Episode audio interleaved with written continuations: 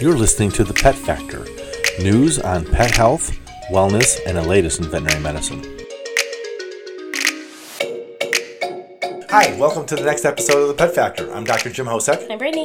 And this week we're going to be talking about pancreatitis. Um, we talked a little bit about um, diabetes the last couple weeks, and that also mm-hmm. involves the pancreas. Yeah. The pancreas is, is has two functions. One is uh, to secrete the digestive enzymes and also to uh, produce the insulin that helps regulate the blood sugar. And so, so a lot of times if one thing is affected, the other is too. Mm-hmm. But when we're talking about the digestive enzymes, they're produced in the pancreas in an inactive form. So that way, it's not going to digest itself. When it gets released into the intestinal tract, then it becomes activated, and that's where it starts to digest the food. In cases um, where you get severe inflammation of the pancreas, these enzymes can actually be activated inside the pancreas. Mm. And so the pancreas does start to digest itself. And uh, then it can start to leak these enzymes into the abdominal cavity. Can, uh, uh, the liver is right there, the stomach's right there. So mm. it's not unusual to see uh, these really severe symptoms develop fairly quickly.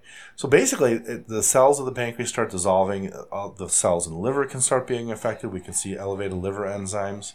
Right. Um, and if it gets untreated, it can lead to shock and even death in some animals. Mm-hmm when we see the symptoms of the animals typically coming in, we're gonna have they're gonna come in with fever and vomiting are the, the main ones we see. Yeah. Diarrhea is not unusual. Not eating would be a, another symptom just because they're painful. Mm-hmm. Dehydration because they've not been able to hold down any water. Uh, fatigue because again they're dehydrated, they're not eating well. Yeah. Abdominal pain can be one of the key things. Mm-hmm. If I'm palpating their belly and they're sore, then I know that, that there's something there. But the abdominal pain may just manifest as depression. Yeah. They just may seem a little bit uh, less active than they usually are. Difficulty breathing can also be another sign of pain that we might mm. see. And in cats, this disease tends to be more chronic, so weight loss is uh, okay. a common finding that we'll see in cats with pancreatitis. The causes uh, are varied. Uh, the most common one we see in dogs is nutritional, mm-hmm. a fatty diet, usually including table scraps, usually around the holidays, uh-huh. um, leads uh, leads to problems. And it can also be induced by trauma to the pancreas. They get hit mm. by a car, if they fall down some stairs, if they're roughhousing with another animal and they get you know kind of a hard hit to the yeah. abdomen. I was gonna say I've seen a few um, come out of doggy daycare and they were roughhousing with other yeah. dogs, and then the owners bring them in. They're like they're vomiting, diarrhea, seem painful. Did they hurt themselves? And the pancreatitis test is positive. Right. And that's all it takes sometimes. It's just some trauma there. We also see it related to certain drugs and toxins can irritate the pancreas. Hmm. So it's always important to find out what medications they're on. Is there anything new we've started? Because those can be associated with it. And one of the things I found when studying, when researching this, is scorpion stings are associated with pancreatitis. Really? So there's a toxin in the scorpion stings that cause inflammation in there and, uh, lead to the, the problems. Huh. There are certain breeds that seem to be more susceptible to the dietary forms of pancreatitis. Miniature schnauzers. If we see a vomiting miniature schnauzer, we're going to think pancreatitis until we've been proved otherwise. miniature poodles and cocker spaniels are, are the big ones. Of course, um, in cats, we do see it associated with uh, uh, infections with toxoplasma. Okay. So that's a protozoan parasite that cats are the definitive host for, and these can get into there. It can cause a wide variety of symptoms in cats, but pancreatitis is one of the ones. So if we have a cat we've diagnosed pancreatitis in, we're going to maybe want to check for that. Because toxoplasma is one of those diseases can also be affected to people. Yeah. So we want to see that. Cats that aren't vaccinated will think feline distemper. That's also been associated with pancreatitis. In cats, we also see pancreatitis associated with intestinal disease and liver disease. So they can have a uh, inflammatory bowel disease, they can have hepatitis, and they have actually named this triaditis. triaditis. So three inflammations at once. Huh. It's also associated with diabetes as well, because if there's something that's causing the pancreas not to secrete enough enzymes, it can be uh, enough insulin. It can also be affecting the enzymes and causing inflammation. So inflammation is a source of, of uh, diabetes mellitus in, in the cats and dogs. Um, in cats, the big breed with associated with the chronic pancreatitis is Siamese cats. Female cats tend to be more affected, and it tends to affect mostly older cats as well. So our diagnosis is going to be based on history and exam. We're going to be looking how dehydrated is the animal. Are they painful when we palpating their, their belly? Um, we're going to do a full lab panel, and we're going to look at several things in there. Um, we'll sometimes see elevated pancreatic enzymes, and we used to check lactase and amylase a lot. But now we're doing a new test, uh, the CPL test, which is much more sensitive. There's also FPL test for cats, so canine pancreat, pancreat, pancreatic lipase immunoreactivity, and then the feline version of that. Okay. We can sometimes we'll do X-rays because if there's a tumor associated or something like that, in dogs, gallstones have been associated with pancreatitis. Huh. You can also look for signs of abdominal trauma that might indicate, hey, there's something really traumatizing, or maybe some fluid in the abdomen. Look for signs of uh, intestinal foreign bodies, uh, something that could be causing obstruction. If you get a foreign body right where the enzymes are supposed to empty into the intestinal tract, then they back up in the pancreas and cause Didn't we just have that? We had a dog that we were we thought might that might have been the case. Yeah. So it had come in initially for pancreatitis, and then when it came in, uh, and it got better when we treated that. But then later on, it started developing symptoms of an intestinal foreign body. Yeah. And they did find some foreign bodies in the abdomen, Hmm. but the, probably that pancreatitis was associated with that foreign body. Wow. So, um, ultrasound can be a very useful tool for diagnosing it because they can actually see the inflammation in the pancreas with the ultrasound machine. Whereas on an X-ray, we'll sometimes see sort of a fuzzy area in the area of the pancreas that's not very distinctive. Yeah. Uh, and before we had ultrasound in every veterinary hospital, that's that was oh this looks a little fuzzy. We probably got pancreatitis, but that's that's one of the ways we can do it. Um, I don't we don't rely on the, the pancreatic enzymes as much either because we found that a lot of animals are just dehydrated would have elevated pancreatic Yeah. enzymes. So unless they're like twice normal uh, range, it wasn't usually a diagnostic. Uh, parameter we could reply, rely on. So treatment is going to be supportive care. Yeah. Um, so we're going to rehydrate them with fluid therapy. Mm-hmm. We don't want to give them anything to eat because if they eat, it's going to stimulate their pancreas to produce more mm-hmm. enzymes. So we don't want it releasing more enzymes or activating more enzymes, especially while there's inflammation in there. So we're going to withhold food for at least a day, sometimes more. And then we're going to do a really bland diet. So either one of the prescription diets like the ID or using rice uh, can be very bland. Uh, a lot of people like to put in boiled hamburger. I don't like to use boiled hamburger. Still too much fat in there for me. I'd rather use some boiled chicken if you want to get a little protein in there. But usually just the rice is going to be fine. Yeah. Um, we're going to want to restrict their activity because they are painful, and the more they move around, the more they can irritate that. Uh, we're going to give antiemetics, which basically suppress vomiting. Um, so those are important because the more they vomit, the more that causes irritation in their abdominal cavity, and, and the more and it can be really painful for them. And pain medication is essential too. We want to treat Yeah. this pain because that's part of the problem they're they're having and why they're feel, not wanting to eat. We want to make sure we remove any medications we think might be associated with the disease. In cats, we have used steroids to reduce the inflammation. And I think they've used it in dogs too. We don't typically do that, but if we think there's a very inflamed pancreas, giving them a little bit of steroids can be very Helpful, helpful, yeah. especially a short acting steroid. Um, prevention if you've got a breed that's susceptible, Yep. there are some things you can do. Any dog can get pancreatitis, so this is important. Keeping their weight down. We tend to see this more in overweight dogs. Yeah. Avoid high fat diets. Mm-hmm. Avoid those table scraps. Avoid giving the gravy and, those, and the mm-hmm. meat scraps that you're going to just take off your plate. Because that's the dogs that are going to come in the next day to clinic with the uh-huh. vomiting and need to be treated. Yeah, if it was if our food was made for them, they we'd pull up a chair to the table for them to eat with us. It's Exactly. not okay for them. And it doesn't take much. It just takes sometimes one little piece of fat off your plate, and then that, that miniature Mm-hmm. Now is just going to be in the next Yeah. day. Now I want to move on to, uh, we're ready to move on to the pet health news. Yep. So, pet health news, really interesting stories this week. Um, this one is like something I, I'm hoping is really on the horizon. Basically, feline infectious peritonitis is a disease we see Mm-hmm. not that common, but we've had a couple cats with this in the last couple months. Yeah. Neither of them are doing very well. One of them did pass away. The other one is just clinging. Yeah. We're kind of treating him symptomatically. Researchers got together at the Winn Feline Foundation at the FIP symposium recently, and they're saying that the disease should be able to lose its lethal label soon. So we should be able to take this from a fatal to a treatable disease soon. Ooh. They actually have drugs, and then we'll go through the article that can treat this disease. They're not approved for cats. They're not available for cats, and there's reasons why we'll explain to a little bit later. But um, they're going to be available, and uh, Dr. Niels Pedersen from um, UC Davis uh, says basically this is something we should be able to treat at some point.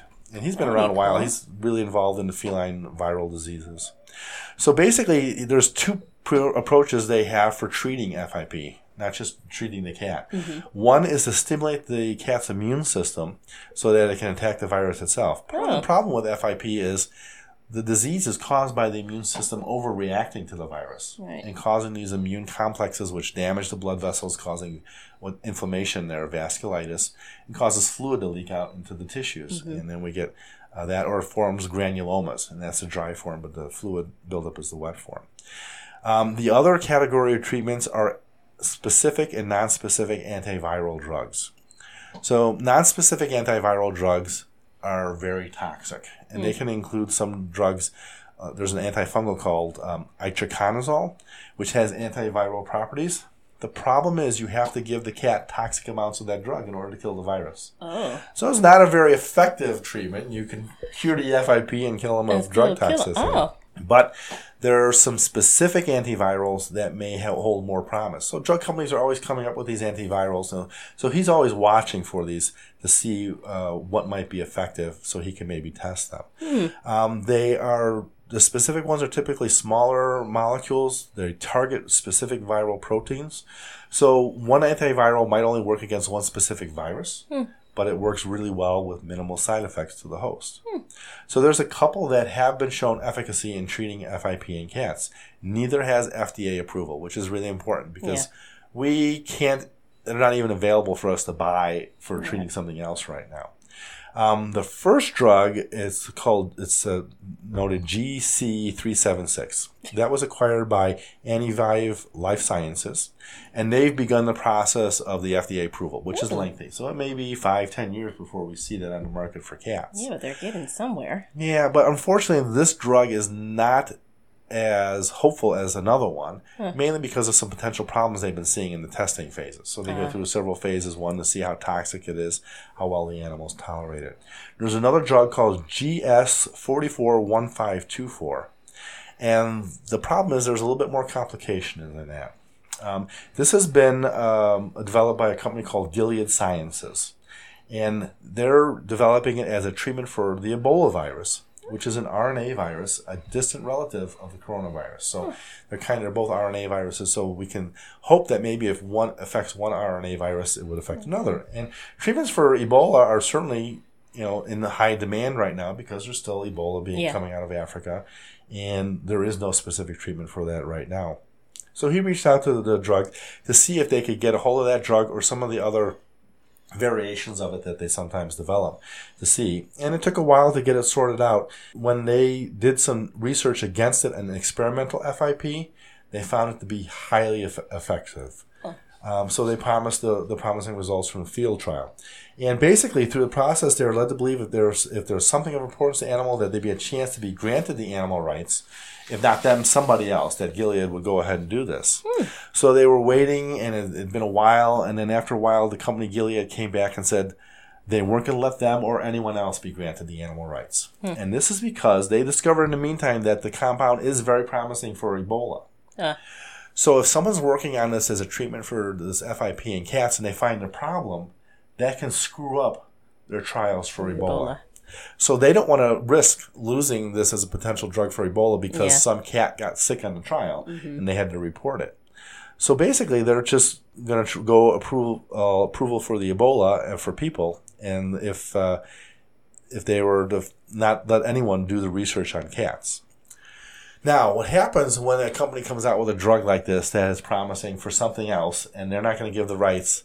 Somebody else is going to try and knock it off, and uh-huh. that's what's been happening. There are some companies in Asia, not reliable companies. I don't know if I would buy my drugs from. There's manufacturers in Asia that have duplicated this molecule hmm. and are selling it to cat owners around. so the they world. are selling it already. They are selling it on the black market. Hmm. So it's illegal for you to use this to treat cats with this, which is why I would probably not recommend this as a source of treatment for Yeah. somebody.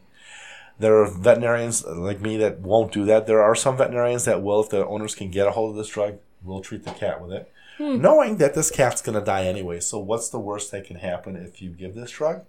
To me, the worst that can happen is you can lose your license, Yeah. especially if something horrible goes wrong and the people decide to, to report it. And like, report did they say is this drug just like an injection or something? They Like, don't say. I would assume it's some sort of injection. Um, but the overall mood at this symposium is optimistic. They feel, uh, if not this um, GS 441524, then some other drug is certainly going to be coming down the pipeline soon.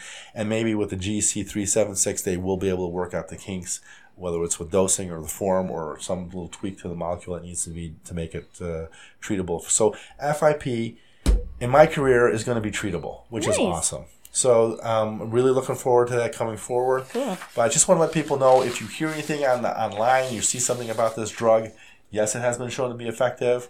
Your vet may not want to do it. Mm-hmm. There's just too many legal things that hoops and stuff that they might put through. Yeah. But we're not going to say not not to do this if you want to try and save your cat. But it's and you don't know what you're getting if you're ordering something online too. Yeah. Someone may say it's this drug and you get it, and it's absolutely nothing, or Yeah, maybe a poison. Yeah, you could just be getting like some B12 or So something. unfortunately, at this point, all we can do is keep the cats as comfortable as we can. But knowing in the future we'll be able to treat this is going to make a lot of a lot of kittens very ha- healthy. Yay. So I do just want to ask, and this just could be me. I don't know if anybody else is questioning this. So are only small domesticated cats can get the FIP, or is it like large lions, tigers, things like that? As Yeah, well? that's a good question. I don't know the answer to that. Uh, well, I'll take a look and see. Um, it's a FIP is not directly contagious from animal to animal. Uh, it's a mutation from the feline enterocoronavirus. Oh, okay. So this infects the intestinal tract. It causes diarrhea. Very common in cats. But about one in a hundred cats are infected with the enteric coronavirus. The virus undergoes a mutation, turns into the feline infectious peritonitis form. okay. And then that is when it gets inside the body and the blood system and causes this vasculitis reaction. Huh. Okay. So if you have an FIP cat, you can assure that no other cat's going to get FIP from them. They might get the enterocoronavirus because they can shed that for months after they've been infected, but it's not directly contagious. okay. But I would I would expect that it could possibly affect the bigger mm-hmm. cats and the right. other cats Okay. as well. All right, the next story is kind of neat. This is something that you may be able to help participate in to mm-hmm. help not only dogs but people. So let me explain. This is called the Dog Aging Project, and they're looking for 10,000 pup volunteers. And this, this study is hoping to help all dogs live longer. So it's um, basically it's a joint uh, project operated by the University of Washington School of Medicine and the Texas A&M University College of Veterinary Medicine and Biomedical Sciences. Try and say that ten times fast. so they're looking to create a national, actually an international community of dogs, owners, veterinarians, researchers, volunteers, all working to advance knowledge about how genes, habits, and the environment affect dogs' aging. Oh. So they're looking for volunteers, ten thousands of them. So to be considered for this, all you have to do is go to their website. And I'm going to give you it's dogagingproject.org, all one word, dogagingproject.org. And we'll give that again at the end. Go to that website, and there's a, a portal there where you can try and sign up. So they'll screen you and see if you are eligible to participate in the project. So it involves creating a secure user sign-on, providing comprehensive health and lifestyle information about the dog through questionnaires, and sharing of veterinary medical records. And we'd be happy to do that. Anyone wants to do that, we'll, we'll help help you out with that. And they're looking for dogs of all ages, sizes, breeds, sexes. They want dogs all healthy levels from yeah. locations across the globe. So the owners who do complete the nomination process will become Dog Aging Project citizen scientists, and their dogs will become members of the Dog Aging Project pack. So you really are going to be providing data to this project. that's They're going to be doing genetic screens on all the animals, and it's going to run for 10 years. Wow. And they're going to put this into an open data platform so anybody who wants to study this data will be able to access it at no charge. So, aging is a major um, cause of most common diseases like cancer, heart problems. Dogs age more rapidly than people do and get many of our same diseases, including cognitive decline. So, the healthspan researcher and project leader Matt Kaeberlein, a professor at the University of Washington School of Medicine, said that they share our living environment and have a diverse genetic makeup like people. So, the project is going to broadly affect not only aging in dogs, but they also help in people. So it's the largest of its kind ever undertaken. And the four main goals are finding predictors of disease. They're going to conduct a genome sequencing on all the canines. Oh, wow. They're going to create standardized assessments for canine aging. Hmm. And they're going to create safe medication options to improve a dog's quality and length of life. Wow. So again, all one word, dogagingproject.org. D O G A G I N G P R O J E C T dot O R G.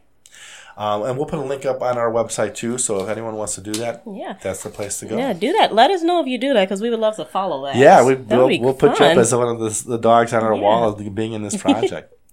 um, so we'll find we'll report back in ten years what they found. Yes. okay. The next story comes again. This is from uh, overseas, but I always find these really neat stories. This is dog named Bear, love this. and he is a koala sniffing dog. Fabulous. He's a border collie Koolie mix uh, with striking blue eyes, and he works with the Detection Dogs for Conservation. And he's been specially trained to sniff out displaced, sick, orphan, and injured koalas. Mm-hmm. And recently in Australia, I guess there's been a lot of bushfires, which Yes. is displacing a lot of koalas and mm-hmm. trapping a lot of them. Yeah. They're getting caught at the tops of burning trees and things like this. Yeah, I think they've they- recently been put on the endangered list because of all the fires. Well, they predict that hundreds of koalas have already died in the fires, mm-hmm. And bear is there for the ones that have survived. So the the idea of bear of dogs rescuing koalas seems simple, but it's really not an easy job. Okay. And koala detection, detection needs dogs to be dis- disinterested in people, hyper focused, and without a prey drive. Luckily, Bear meets all these requirements. So he was brought in a year uh, for assessment at a year of age, and within minutes, the team that trains these dogs knew they had a winner. they saw he was high energy, obsessive. He doesn't like to be touched and is completely uninterested in people, which makes him not really a good candidate for adoption. Yeah. So this is weird that animals that aren't for good for adoption, they there may be a, a job for them that they are ideally suited for. But that doesn't. That's okay. He's he's a happy dog. These qualities make him the perfect candidate for a detection dog. Oh, that's good. So he's um, highly focused on his ball, which is his reward. So having that high focus is, is the way that they're able to train him, and he has zero prey drive. So he has no interest in the animals once he scents them out, um, which is ideal for a wildlife detection dog. He Yeah. focuses purely on the scent, ignoring the animal completely. So, unlike most ko- other koala detection dogs, sniff out the koala scat, which for uh, you people there is the, the koala poop. And he's trained to find he's trained to find live koalas, which makes him more effective in the natural disasters like the fires. Oh. So he can detect and lead researchers or rescuers to the living koalas, even if they're at the top of burnt trees. Wow. He's got a great sense of smell. That is a great sense He's been smell. putting those uh, skills to work. I think he's been working for what about six, Six years, years, here? yeah. or five years. He, yeah, he's now six, so he's been working for five years, and he's working all across these areas of bushfires. So, um, congratulations to Bear. Good job That's impressive. and keep going. And um, it's nice when we, we have an animal that you know is not going to be finding a home with people, but he, he has a job that he loves and he's very Right, good at. still ends up happily. That's good. Yeah. All right, let's move on to our case of the week. So this case of the week is something that I, I wanted to talk about a while ago because we, we diagnosed Margot a while back. She's um, came in for a follow up about a week ago, and the follow up was good. Yay. So when she first came in as a puppy, we noticed she had a very severe heart murmur. And when we hear puppies with heart murmurs, we think of several really bad things. Uh, they could have a PDA, which is called a patent ductus arteriosus. Those murmurs tend to be more continuous. Um, they can have a ventricular septal defect, which is a hole between the chambers of the hearts. And that's normal when they're puppies in the uterus, because that's how the circulation bypasses the lungs. But when they are birthed, then that's supposed to seal up. The other thing that can happen is they can get a narrowing of their pulmonary um, artery, which is the main artery that goes to the lungs. It's called a pulmonary stenosis. So when their heart is pumping out the, the blood, the ventricles are pumping, they have that makes this um, whooshing sound when we listen to it. So the only way really to definitively diagnose is to get an ultrasound. So Marco's owners decided they were going to get the ultrasound and see if it was something they had to worry about. And the uh, ultrasound people did diagnose a pulmonic stenosis on him. So basically, the treatment is to go in and do a cardiac balloon procedure. So they actually feed a balloon catheter into her veins, into the right side of her heart. They can get that right into the pulmonary artery, and then they expand that balloon out to stretch out the pulmonary artery where it's narrowed. Wow. So they're able to do this. It's something they do at the University of Illinois, which is where Margot went, and they do it routinely. In fact, the ultrasound tech had a a dog with the same problem, and she said that's where she took her dog, Wow. and he's doing pretty well. Um, prior to that, we had started um, Margot on a uh, beta blocker, which is a drug that helps slow the heart rate down. The slower that it is, the more effectively it can pump the blood. and she'll probably have to stay in that beta blocker the rest of her life, according to the cardiologist. They think that she'll probably do fine. They're going to continue to monitor her, but she should be able to have a pretty decent lifespan. if not a full life, that's but certainly live a lot longer than she would have if they hadn't had anything done. Typically, if you don't have anything done, by the time they get to the larger, six to eight months of age, they're already in heart failure. Oh. So it causes buildup of, of uh, fluid in the abdomen uh, from a, um, ascites and stuff How like that. How old is she? So right now she's five months, five and a half months old. She's Oh. actually be coming in next month to get spayed. So she got clearance for the anesthesia for the spay, which was the, the big thing we were Oh worried about. So I, you know, I can still hear the murmur. It's still still there. It's a little bit softer than it was before, so I can tell it uh, certainly had something done. And her heart rate is certainly much better too with the medication. That's good. So we're really excited to, to be able to report on that. Yay, I'm So if you do have a puppy or a kitten that comes in with a heart murmur, Mm-hmm. um, make sure you get it checked out. Um, I've certainly had the animals that have not gotten checked out and they have gone into heart failure. Mm-hmm. Um, sometimes they will go away on their own. So I have had animals where we hear a heart murmur when they're two or three months of age. When they come in at six months for their spay, it's gone. Better. Good. So that could be one of those ventricular septal defects. Uh, the PDAs are less common. I've diagnosed one of those in my career and uh, almost got to do surgery on it, but the owners kind of backed out the last minute and not wanted to put them Ah. through. So time for tech tips, Yep. which is your favorite part of it. and this one we thought was really important to, to do before the holidays because you're going to talk about when you have an animal coming to visit you. That's not a normal part of your household. Mm-hmm. Yes. Mm-hmm. And you may or may not have pets in your house. So before, like for Thanksgiving, I kind of did, you know, taking your pet with you on the road, things like that. Um, but for the people who are expecting those pets from the road, you know what to expect in your house, especially if you have other animals. Um, so one thing would be, you know, confirming with your family members that their pets do get along with other pets before bringing them into the house. Unfortunately, we do see a lot of cases where, you know, they brought a dog in, dog doesn't do well with a cat, Yeah. and now we're seeing a cat because the cat's injured. Um, or we, you know, get two dogs get together and, you know, oh yeah, my dog doesn't do well with other dogs. So now they have two dogs that got into a fight. And that's something that we do unfortunately commonly see around this time of year. Um, so, you know, making sure with your family that they test these things before you just bring a pet into their house. Um, you know, always making sure that each pet has a safe place to go to. Right. Um, you know, the new pet is going to definitely come into the house, try to sniff out the area, Or bring their, their kennel with them. Mhm, making sure you bring your, you know, there are things to make them feel comfortable, Right. kennel, blankets, beds, anything with your scent, your house's scent to make them feel calm calmer, more relaxed. Um, a lot of things, you know, you have to expect if you bring somebody into your house and then they just start going through your things, you're really not going to appreciate it. So you have to imagine your pet is not either. So if you walk in and you jump on my bed, I'm going to try to push you off. You should expect the same thing with your dog as well. So if you have two large dogs, you have to slowly introduce each other. Right. Um, you know, again, make sure you bring your other pet's bed so they can each have their own bed so they're not fighting for one. Yeah. Um, and then And just probably food bowls, I would think, uh-huh, too. food, you know, definitely sometimes even feeding in separate rooms Right. um, because most people don't realize that some dogs can get food aggressive. And if you have a dog for six, seven years that's been in the house by themselves and now you have another dog come in, these are things that sometimes you don't know. and same thing with treats and toys. Uh huh. You these are just yeah things you Yeah. don't know until you actually get into the situation. So these are things you want to be kind of prepared for Right. um, when you're bringing other animals in the house. Um, we do have some owners who will bring a cat to a family member's house. And this is something that I personally know because one of the people I pet sit for, her sister will bring the cat to the house when they travel together. And the sister's cat hates the other one's cats. And so they do the best to put the cats in separate parts of the house. Yeah. Um, but recently, the last time I went there, they were gone for 15 days. And yeah, and so the cats were starting to try to get closer and closer to each other, and they can hear each other through the door because they were getting more vocal.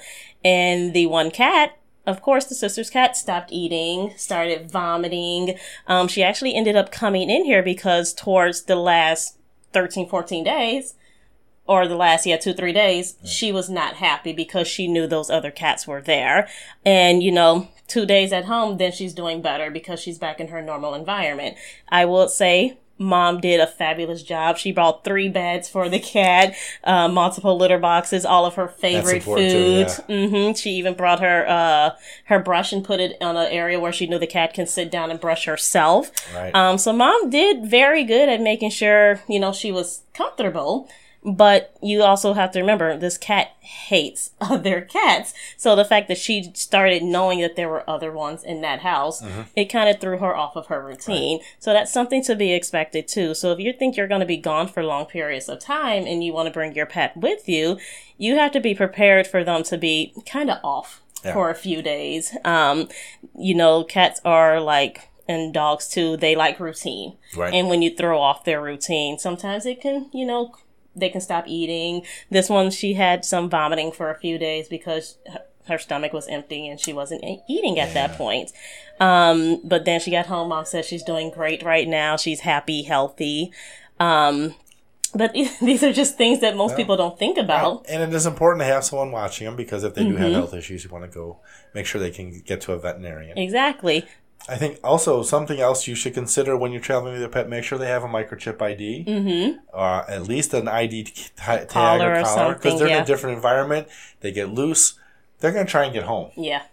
And you hear about these animals that go cross country to get home to get lost. They jump out of a car, but the pound's going to find them first. And if you have the microchip ID, you're was it 200 times more like it's it's an yeah. insane amount more likely to get, get them back. get them back. Yeah. Well and then making sure that they're vaccinated as well. Mm-hmm. um, if you're going to take animals and bring them together the last thing you want to do is you yeah. know bring one who's not vaccinated and now everyone in the house is sick. And if they're on medication make sure you have enough medication to travel with mm-hmm. them i get this all the time. Can you please phone in a prescription? I'm in michigan and i don't have my meds. i have no meds. Right. So make sure you get plenty of meds to bring with you mm-hmm. that you have those. And then making sure when you're traveling with them to store them properly. Um, for like people with diabetes, I knew when I traveled with my uh, diabetic dog, I actually had a cooler that sat in my car with ice packs and everything yep. for her insulin and her needles. Like people get in the car thinking I packed a lunch or something, and it was my dog's medication.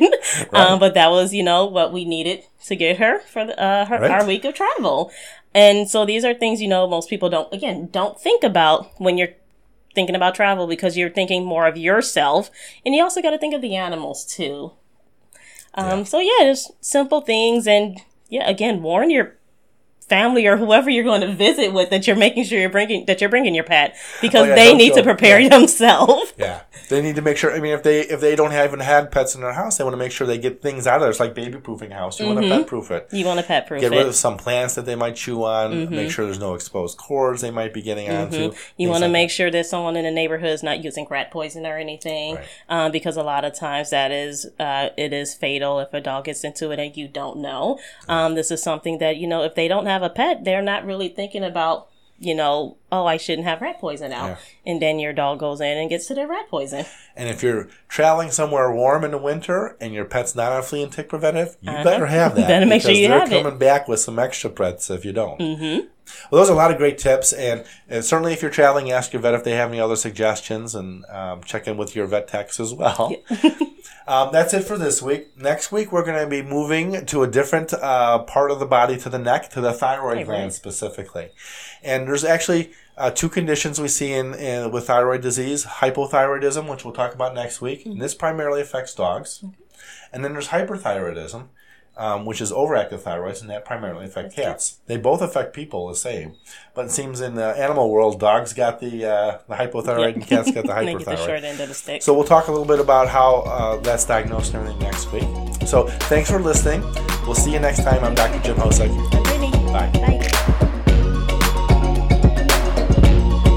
You've been listening to The Pet Factor with Dr. Jim Hosek and Brittany Reed.